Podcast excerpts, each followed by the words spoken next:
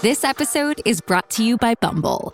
So, you want to find someone you're compatible with, specifically someone who's ready for a serious connection, totally open to having kids in the future, is a tall, rock climbing Libra, and loves rom coms with vegan pizzas on Tuesdays just as much as you do. Bumble knows that you know exactly what's right for you. So, whatever it is you're looking for, Bumble's features can help you find it. Date now on Bumble.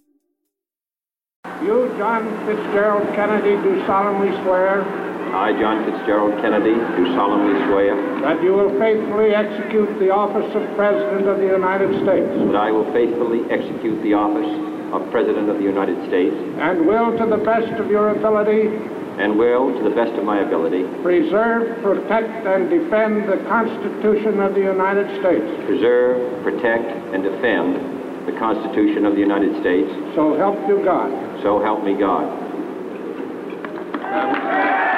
Inauguration Day 1961. The Kennedy era began with such high hopes.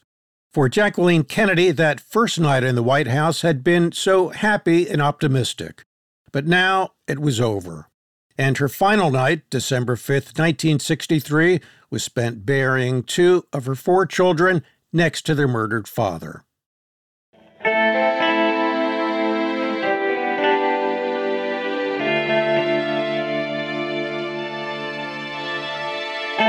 I'm Paul Brandus. You're listening to Jackie, a podcast about my book that explores Jacqueline Kennedy's life from November 1963 to October 1968, her transformation from First Lady to Jackie O.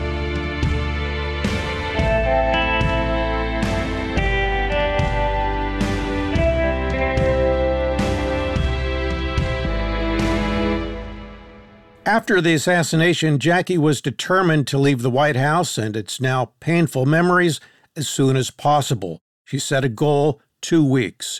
She packed furiously, going through Jack's belongings and giving clothes and assorted knickknacks to friends and colleagues.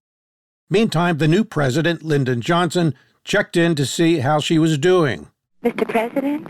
I just wanted you to know you were loved and by so many and so much.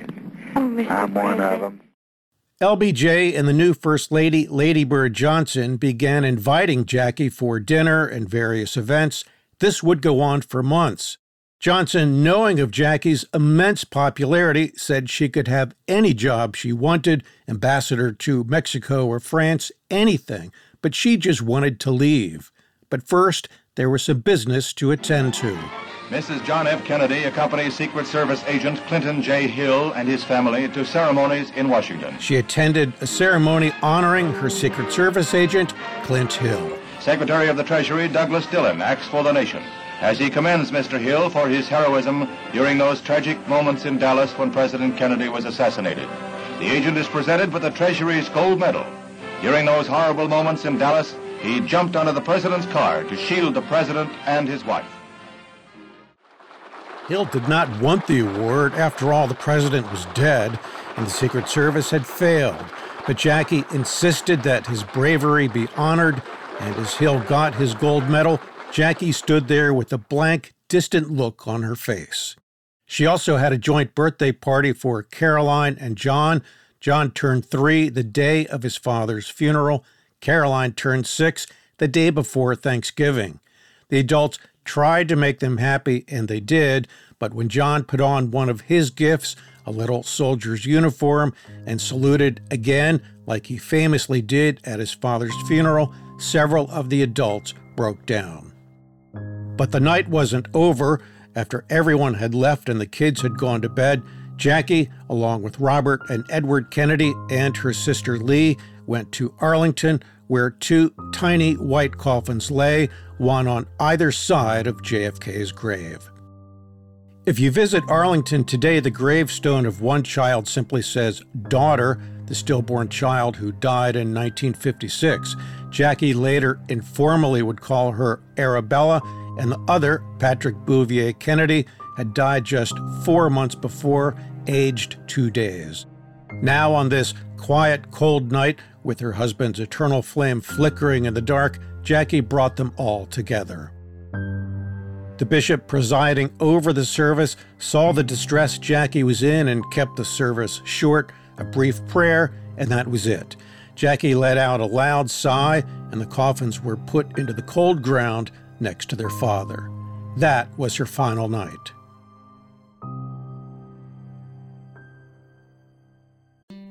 Hello, everyone.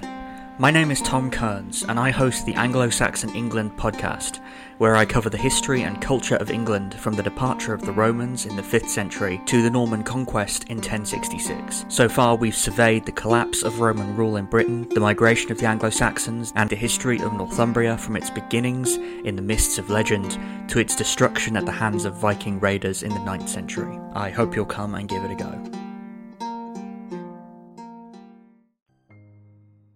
The next day, Friday, December 6th, it was time to go. But where?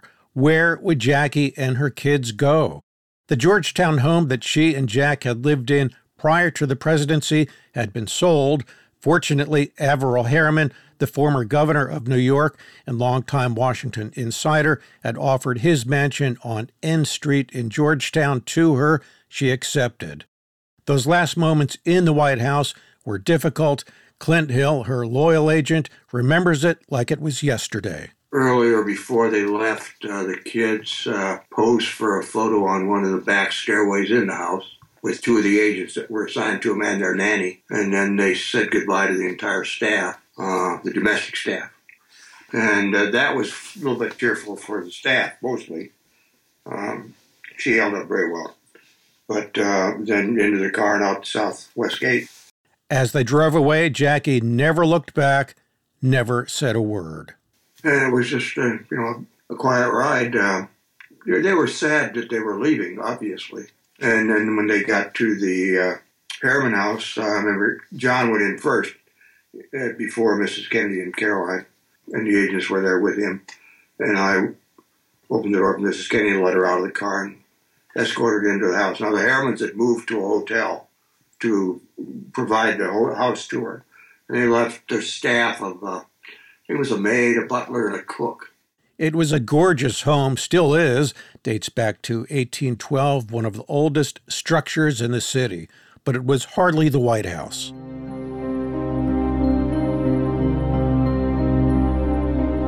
And it was Christmas.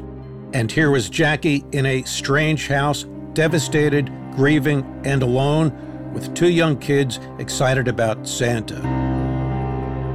Needless to say, it was a very difficult time.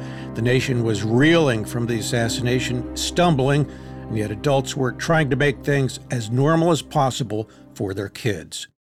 I asked Clint Hill to describe Jackie's mood in one word somber. She took them to Palm Beach, where the Kennedys usually spent Christmas.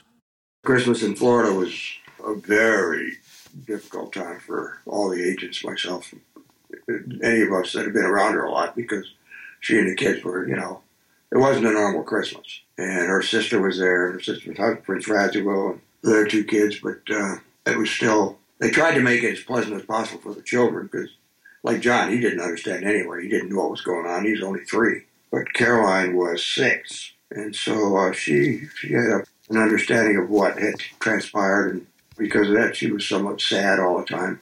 She missed her father.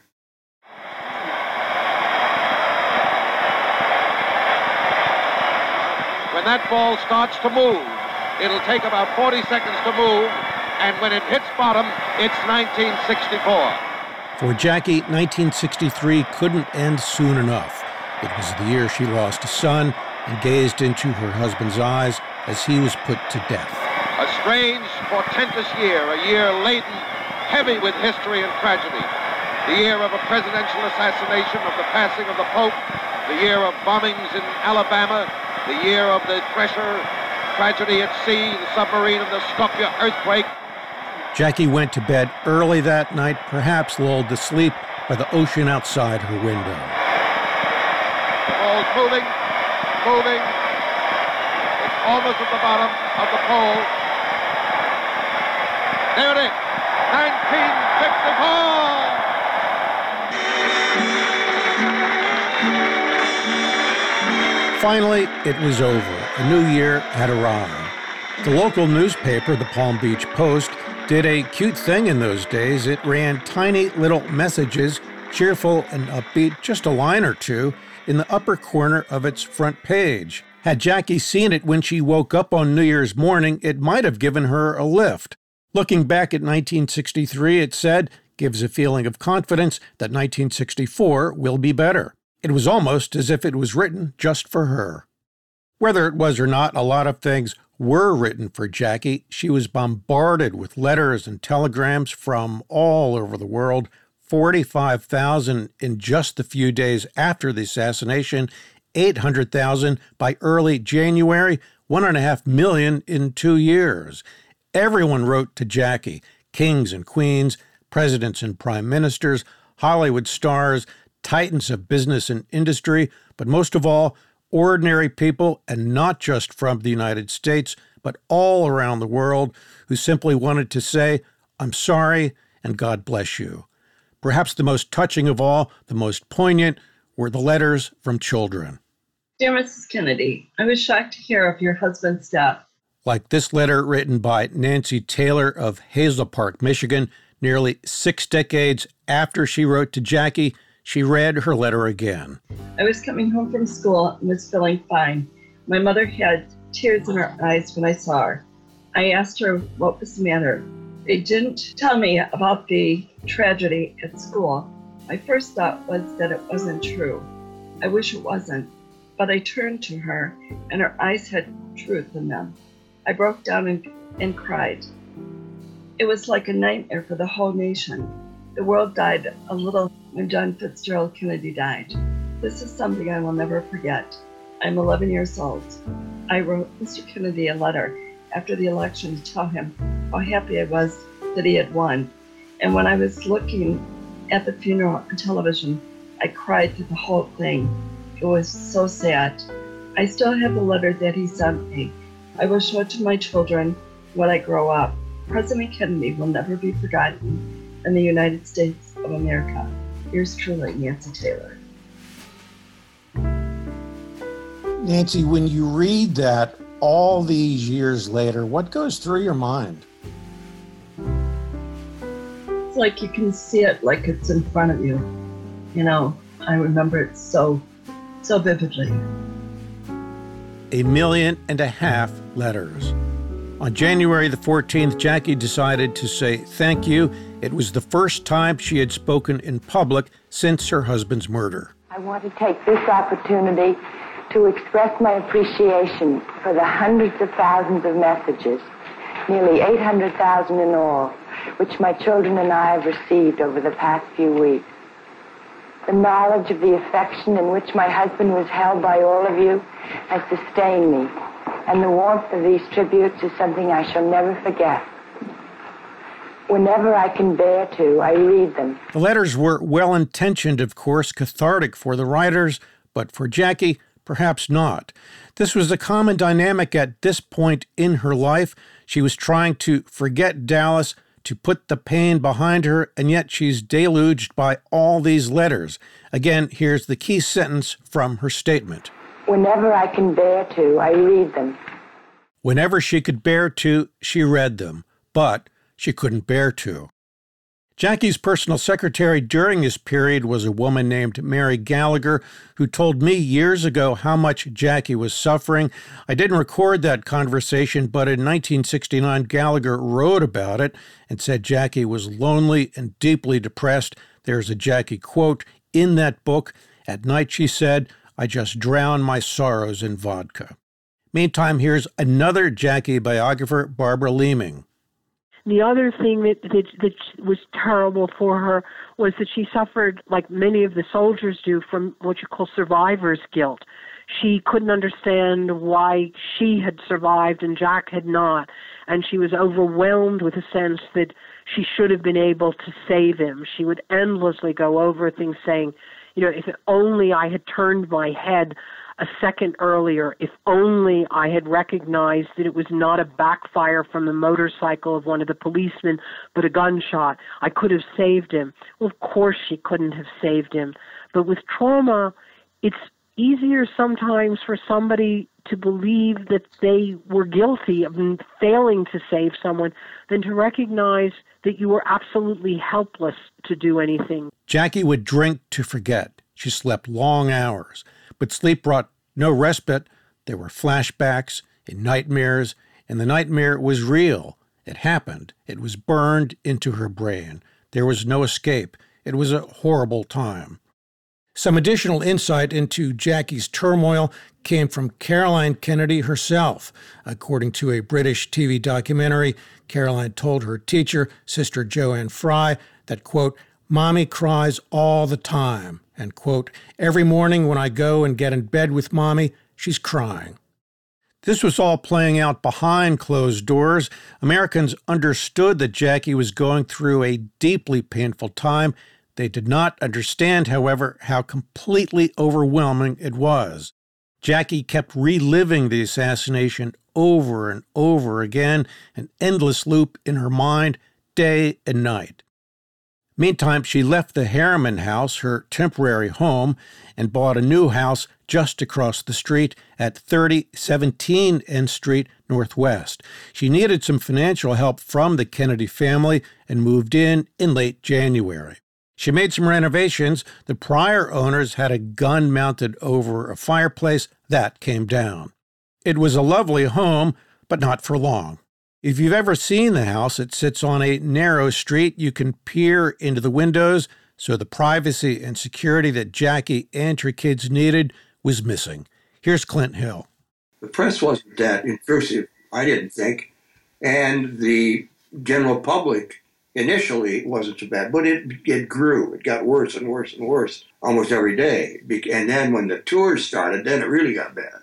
And uh, so the agents would have to be there to make sure nobody come up the steps, because in the front of the house there were about ten or twelve steps up to the ground level of the house itself. So there was a good point where you could uh, prevent people from coming up there, but uh, it just got to the point. Anytime you come out that front door, you were confronted by this large number of people. Jackie was terrified. Kennedy biographer Larry Sabato says she felt like a prisoner.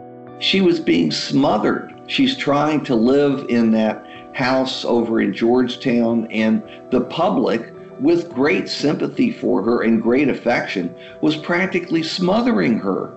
Uh, they were trying to see in the windows. She she had to keep the curtains closed constantly because someone would pop up in her window. It's it's horrible, and the, of course celebrities tell you this all the time that that uh, the public uh, goes way too far and they don't quite understand, and yet celebrities today, at least, and really for decades, have had the money uh, to have a, a, small army of guards to maintain their privacy. Uh, Jackie Kennedy had just Clint Hill. She had one Secret Service person for about a year. That was it. And these people hung out for hours waiting for a glimpse of Jackie or her kids, their cameras hanging from their necks. Some would have picnics, Others climbed trees trying to get a better view. One person even managed to steal the house number off the front porch. Meantime, Jackie was stuck inside, dealing with nightmares day and night, crying all the time. Her depression got worse. We'll hear more about this later. In that first terrible winter, Jackie had another problem. She knew that books would be written about the assassination. She couldn't stop anyone from writing a book, but she could refuse to cooperate with authors. She and Robert Kennedy then came up with an idea. Why not select one author and cooperate only with that person? Theodore White, the reporter from Life magazine who had helped Jackie craft the Camelot imagery that I talked about in a prior episode, he declined. Jackie and Robert then approached a professor at Wesleyan University in Connecticut. His name was William Manchester. Manchester had written a book about JFK in 1961, Portrait of a President, which both JFK and Jackie liked. You know who else liked that book, by the way? Lee Harvey Oswald, who checked it out of the New Orleans Public Library when he was living there and bouncing from job to job. But I digress. At first, Manchester didn't want the job. He was up to his neck with another book. He asked his secretary, How can I say no to Mrs. Kennedy? The answer, You can't.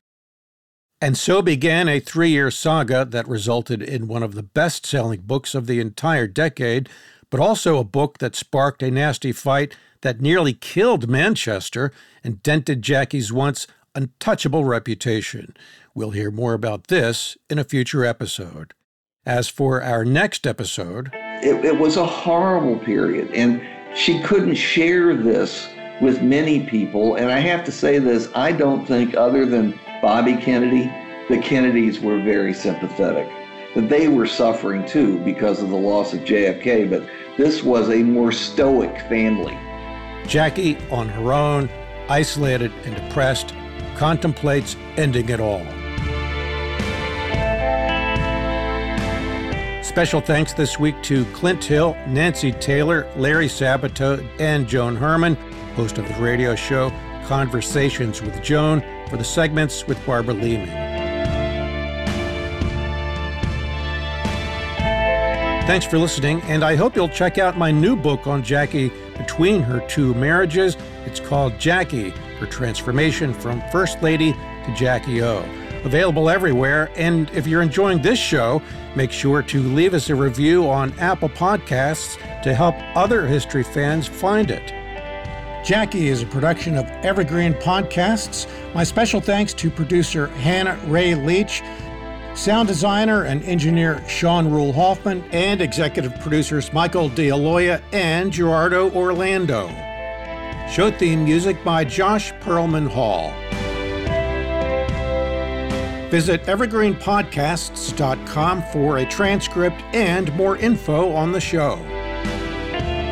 I'm Paul Brandus. Thanks for listening. We'll see you next time.